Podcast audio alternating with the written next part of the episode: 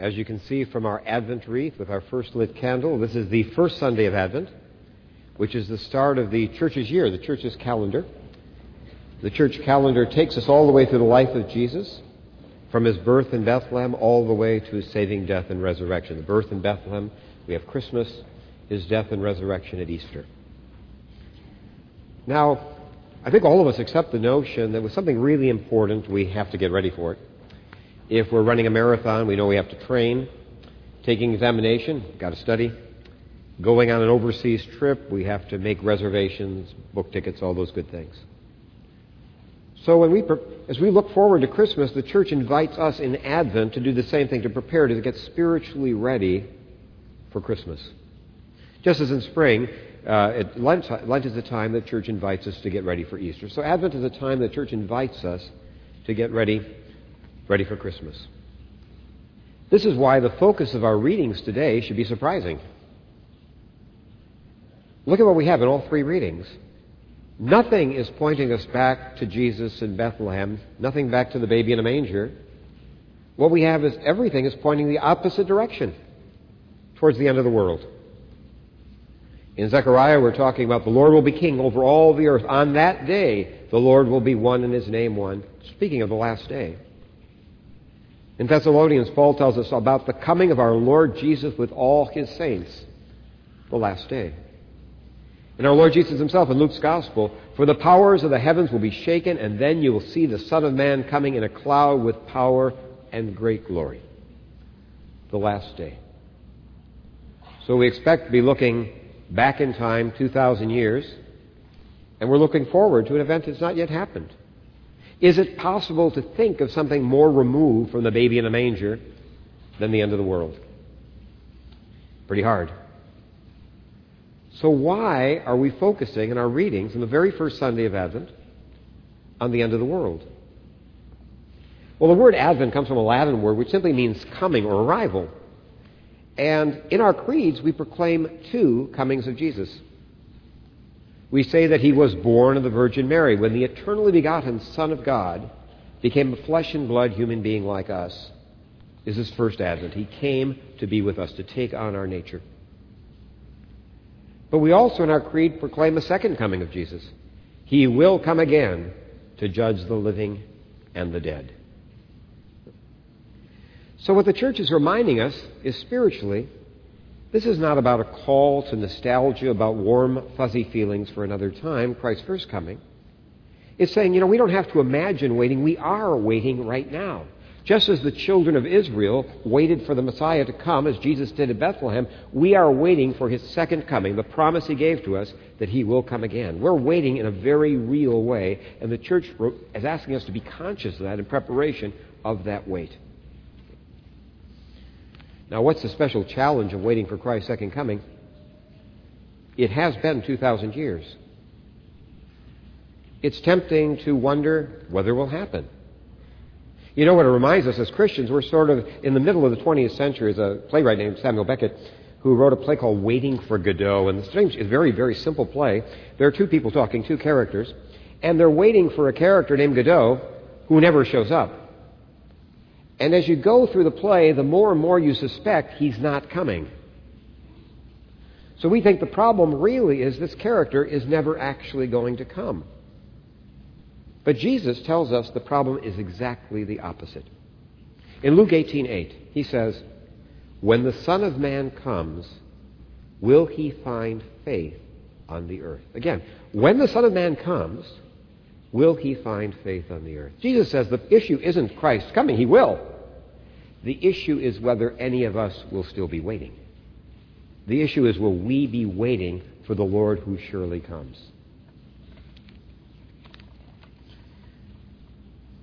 Now, why is Christ's second coming so important to us?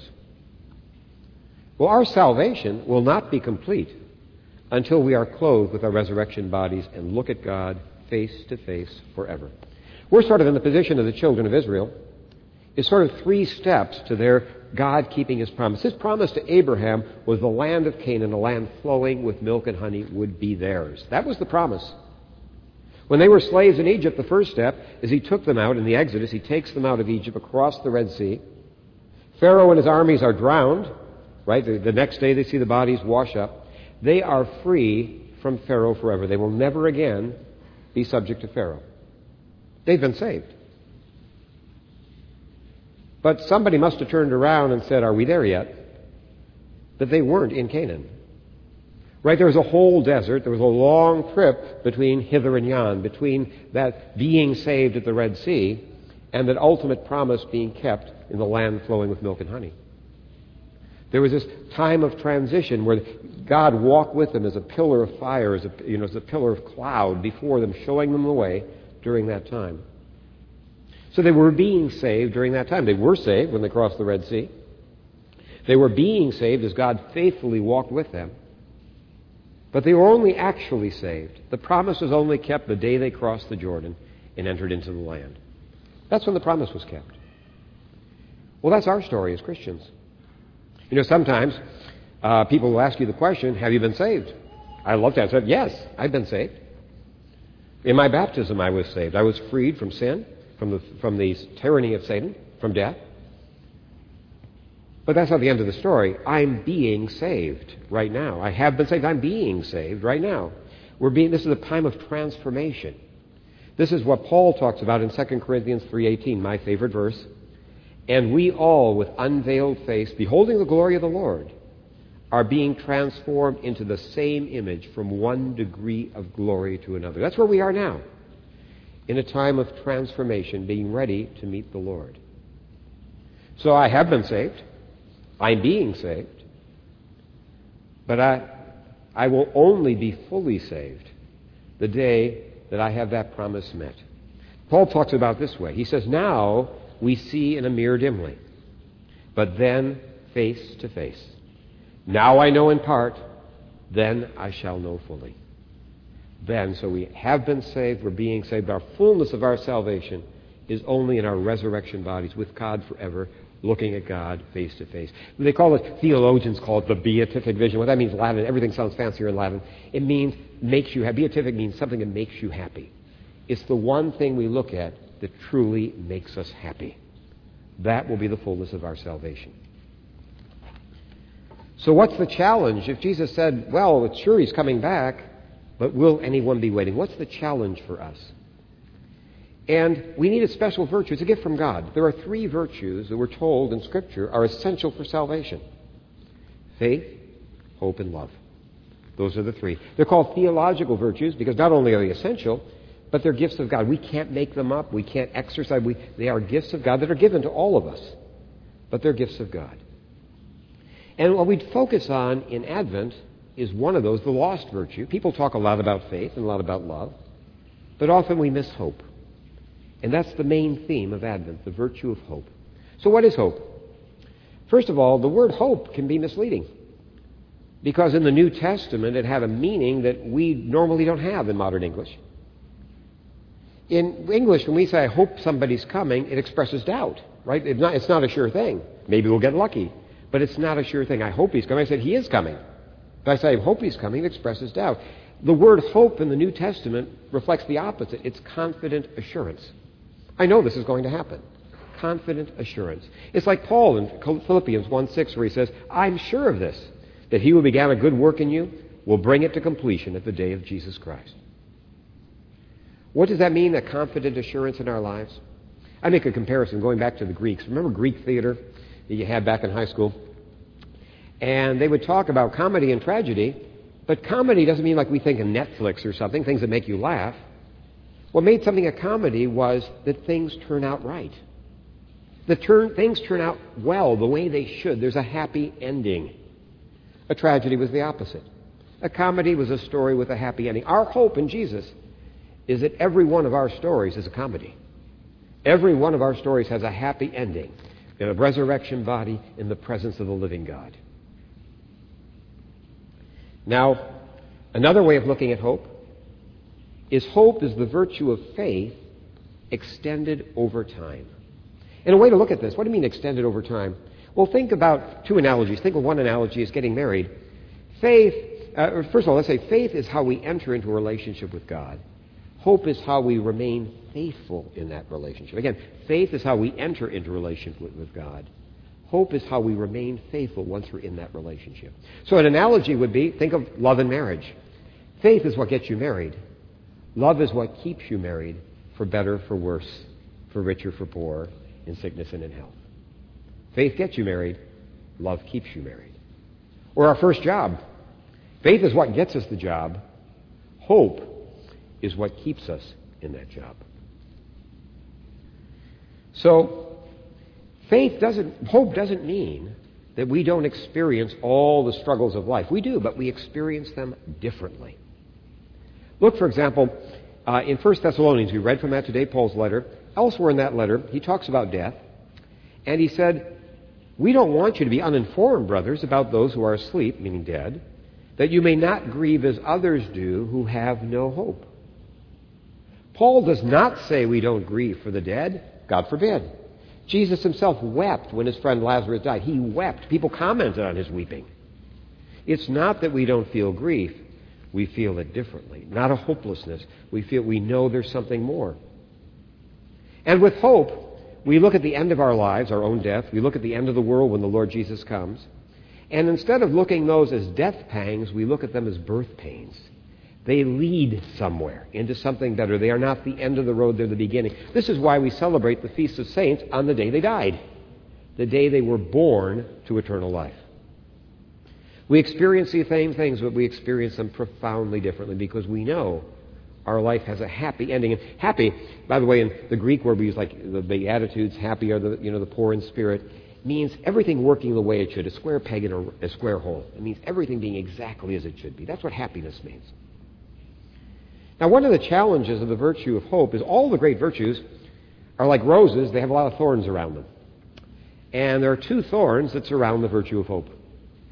One is the sin of presumption, and the other is the sin of despair. So, what's presumption? Presumption is I don't really have to do anything terribly positive to respond to God. That's sort of what He does. Thank God, you know, I was just sort of, I'm here, and it's going to work out. Jesus told us, had very hard words for this, to warn us. In the Sermon on the Mount, he says, Not everyone who says to me, Lord, Lord, will enter the kingdom of heaven. It's the one who does the will of my Father who is in heaven. On that day, speaking of the last day, he says, Many will say to me, Lord, Lord, didn't we prophesy in your name and cast out demons in your name and do many mighty works in your name? And then I will declare to them, I never knew you. Depart from me, you workers of lawlessness. So the first challenge of hope is presumption. We presume upon God's grace, which is meant to lead us to repentance. It's not meant to lead us where we are. It leads to transformation, to change lives. The other sin, the other thorn around the virtue of hope, is despair. And despair, we have to point out, we know that when people repent, often there's a sense of grief at what has happened in our lives. And we turn around. There's a difference between despair and godly grief. Paul talks about it in 2 Corinthians 7.10. He says, godly grief produces a repentance that leads to salvation without regret, whereas worldly grief produces death. We have a beautiful example of this in Scriptures. Two people very close to the Lord Jesus broke his heart and betrayed him. One of the hardest things in Jesus' death was the betrayal of his friends. They weren't there when he needed them. One was Judas, who again betrays Jesus for the silver. Judas really knew He'd done something terrible, and he bitterly regretted it. He actually takes the money and throws it into the treasury of the temple. He doesn't want any attachment to it, but he cannot believe that God will save him. He goes out and hangs himself. That's despair. But somebody else betrayed the Lord. The Apostle Peter. And maybe it's worse in some ways. Peter was actually closer to the Lord. He was the one who said, On this rock. He was, this is Peter. He was the spokesman and Peter betrayed Jesus not once, three times. You know, when they come and say, you know, are you with this man? The first time we might say maybe he's caught by surprise. Some of these people catch you by surprise. He had plenty of time to catch up from the surprise. It was three times, later times, three times separately, he denied Jesus. He had every reason to despair. He even saw Jesus as he was walking out and said he looked at Jesus. But he didn't despair. He knew the fundamental truth that God's love on the cross is bigger than any sin we can imagine. You see, it's ironic. Despair looks like humility. It's exactly the opposite. Despair is the ultimate form of the sin of pride. we actually believe something we did can be more powerful and bigger than the sacrifice of Jesus on the cross. That takes pride beyond imagination. Something about us is so bad that the sacrifice of Jesus on the cross isn't enough, that we somehow have put ourselves. It's unimaginable. That's what despair looks like. So, how can we, practically speaking, how can we go about looking to live lives of hope as we await in assurance for the coming of our Savior Jesus Christ? Well, first of all, we're invited this time to remember to take the pattern of Israel. Remember, Israel had to wait for the coming of the Messiah, and we're waiting for his second coming. Okay. But there's a profound difference that changes everything. You might remember that in Luke, the Gospel of Luke, in chapter 3, verses 1 and 2, Luke really seems to go over the top with John the Baptist. Let me read the verses to you. In the fifteenth year of the reign of Tiberius Caesar, Pontius Pilate being governor of Judea, and Herod being tetrarch of Galilee, and his brother Philip, tetrarch of the region of Iturea and Trachonitis, and Lysanias, tetrarch of Abilene, during the high priesthood of Annas and Caiaphas, the word of God came to John, the son of Zechariah, in the wilderness. Now we understand all of that for Jesus. Why all of this for John the Baptist? Look at the words, the word of the Lord came to John. God had not spoken to Israel for 450 years. The last of the prophets had spoken almost 12 generations earlier was the end of God's voice. While they waited, they waited alone. They waited with no ongoing uh, voice of God. They waited alone with the promise that someday another prophet would come. And this is why it's a big deal when John comes. The voice of prophecy is renewed. That's the story of Israel waiting. They waited with the voice of God silent. For us, it's exactly the opposite. Jesus is Emmanuel, God with us. Jesus says in his last sermon, I don't leave you orphans. Jesus is with us even now during the wait. As we await his coming in glory, we don't wait for Jesus. He's already here with us in his Holy Spirit. We await his manifestation in glory, but he's already here. We do not wait alone. It makes all the difference in the world. This is why the church fathers spoke of a third coming of Jesus. They said the first coming of Jesus' birth, the second is the second coming in glory at the, second, at the last day. But St. Bernard of Clairvaux speaks of an intermediate coming into the heart of each believer. It's right out of Scripture. He points to John 14, 23. Jesus says, If anyone loves me, he will keep my word. And my Father will love him, and we will come to him and make our home with him. That's a problem, promise for now. That's the promise we have now. And look at what Jesus says. This is the gift of the Holy Spirit that we receive at our baptism. And by the way, it's not just some people. All of us receive the Holy Spirit at our baptism. Look at what Peter says on the day of Pentecost to the crowds. He says, Repent and be baptized, every one of you, in the name of Jesus Christ for the forgiveness of your sins, and you will receive the gift of the Holy Spirit. That's why at baptism we always anoint and say, You are sealed with the Holy Spirit. You're marked as Christ's own forever. We receive that Holy Spirit, the living presence of God in us. And this is given to every believer. We have the promise of Jesus himself, his own words. Jesus said, Whoever, notice he doesn't say some, some very lucky few, or people who try hard. He says, Whoever believes in me. As the scripture has said, out of his heart will flow rivers of living water. Now, he said this about the Spirit, whom those who believed in him were to receive. Now, why is this presence of Jesus in his Holy Spirit, the Spirit of Jesus, why is that so important to us? For four, uh, basically three things. The first thing is the Holy Spirit gives us the prayer we cannot pray. In Romans, Paul says, the Spirit helps us in our weakness, for we don't know what to pray for as we ought. The Spirit Himself intercedes for us with groanings too deep for words. So often we don't even know how to put words around what we're feeling. Or we pray wrongly. We pray for things that would actually hurt us. The Holy Spirit means no matter how we pray with the Holy Spirit in us, that Spirit is praying even as we pray, and God always answers that prayer. The, so I'd like to put it this way the Holy Spirit prays the prayer we should have prayed if we had God's knowledge of what's best for us. He always prays with us, even we don't have a clue. And we always know God hears that prayer. God never says no to Jesus. The Father never says no to his Son. We know that we have that spirit of prayer, that our prayers are always answered. The second is we're told that the Spirit gives us the word of truth that we could not hope to utter. In Matthew 10, it says, Jesus says to us, When they deliver you over, don't be anxious about how you're to speak or what you're to say, for what you are to say will be given to you in that hour. For it is not you who speak, but the Spirit of your Father speaking uh, through you. The Holy Spirit gives us the wisdom. It's the Holy Spirit who does all of, has all power. It's only His word that converts. It's only His word that transforms lives. It's always the work of the Holy Spirit. So He gives us the prayer we cannot pray. The Holy Spirit gives us the word of truth we cannot utter. But something else. He gives us the power to meet God in His word and sacraments. You see, a lot of people read the Bible, the Bible scholars who don't believe in God. It seems like they're immune. It's like they've taken immunization against the Word of God. They can read the Word of God, know all sorts of details about it. They don't believe in God. It's only when God speaks through that Word that it's not just an old book where it actually has the living voice of God. This, by the way, is the reason why we stand for the gospel. The actual reason is to remind us we're not reading about Jesus. We're hearing His voice now if we will listen.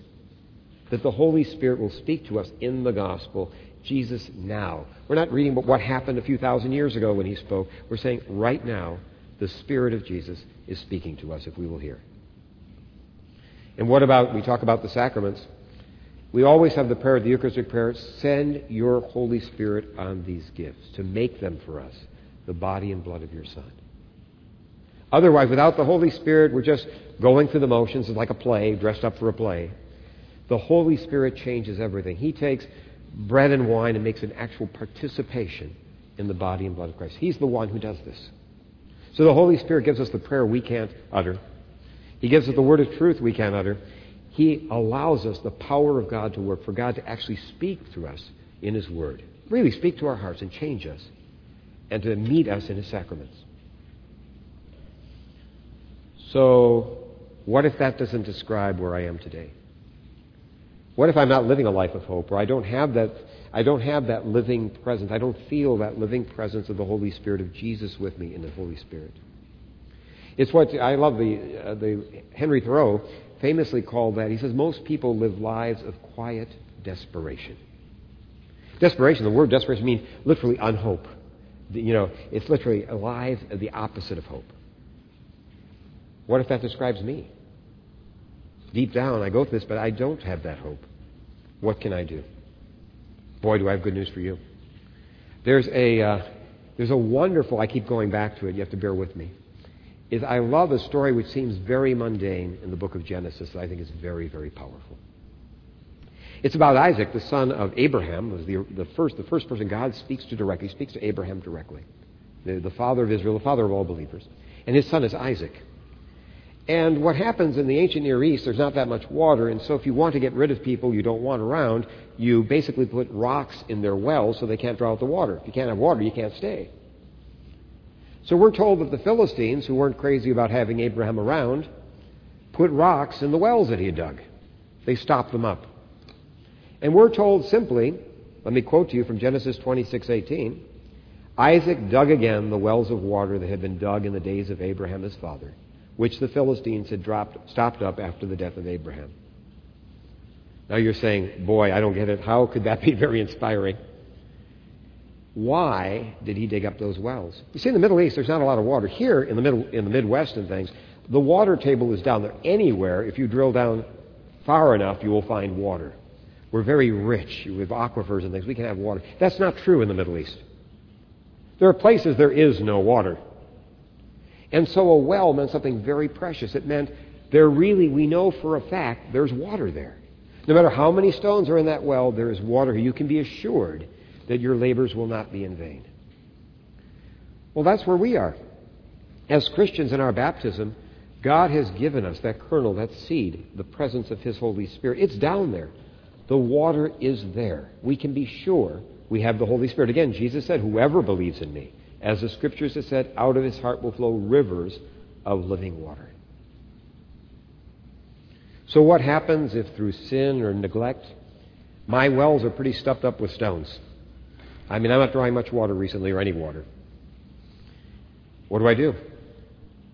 Remember, we we're talking about the first coming of Jesus. He sends John the Baptist to prepare the way. And what is John's message? A message we say at, the, at Ash Wednesday. We remind people when we impose ashes. We say what? We say, repent and believe the good news. Repent and believe the gospel. Repent and believe the good news. We should heed that call. That's how we can open up that well. We can heed God's call to ask for the gift that He never refuses. Jesus promises that He never will say no if we ask for the gift of, His Holy Spirit. He says, If you then, who are evil, know how to give good gifts to your children, how much more will the Heavenly Father give the Holy Spirit to those who ask Him? Now we say, repent and believe in the gospel. Repentance sounds like hard work, and there's an element where it's hard, but it's not nearly as hard as we make it. You see, I think often when we think of repentance, we think of it's like cleaning up the house for company when it's really a mess, when the kids have been around like Thanksgiving, you know, the house is a wreck, and somebody announces they're going to show up, and you say, no one can see this, and you want a massive campaign. I think a lot of us feel that repenting, it works like that. What we do is we basically clean up our lives to make them worthy for God to come in. that can't be done. That's hopeless. God is like the friend who comes over early to help us clean the house. Repentance means simply opening the door to let Jesus come in and change our lives. It's all about grace. He doesn't put this burden on. He says, Let me in. Don't let me at the door. I'll come in and clean. This is where we have that wonderful word in Revelation 3:20. Behold, I stand at the door and knock. If anyone hears my voice and opens the door, I will come into him. So, hope is the gift of the Holy Spirit, a gift given to all of us. And why is it so important? Why do we need to look for it now as we prepare for Christmas during this Advent season? It's only in the power of hope, it's only in the power of the Holy Spirit that we truly can say from our hearts, Maranatha, come, Lord Jesus. Amen.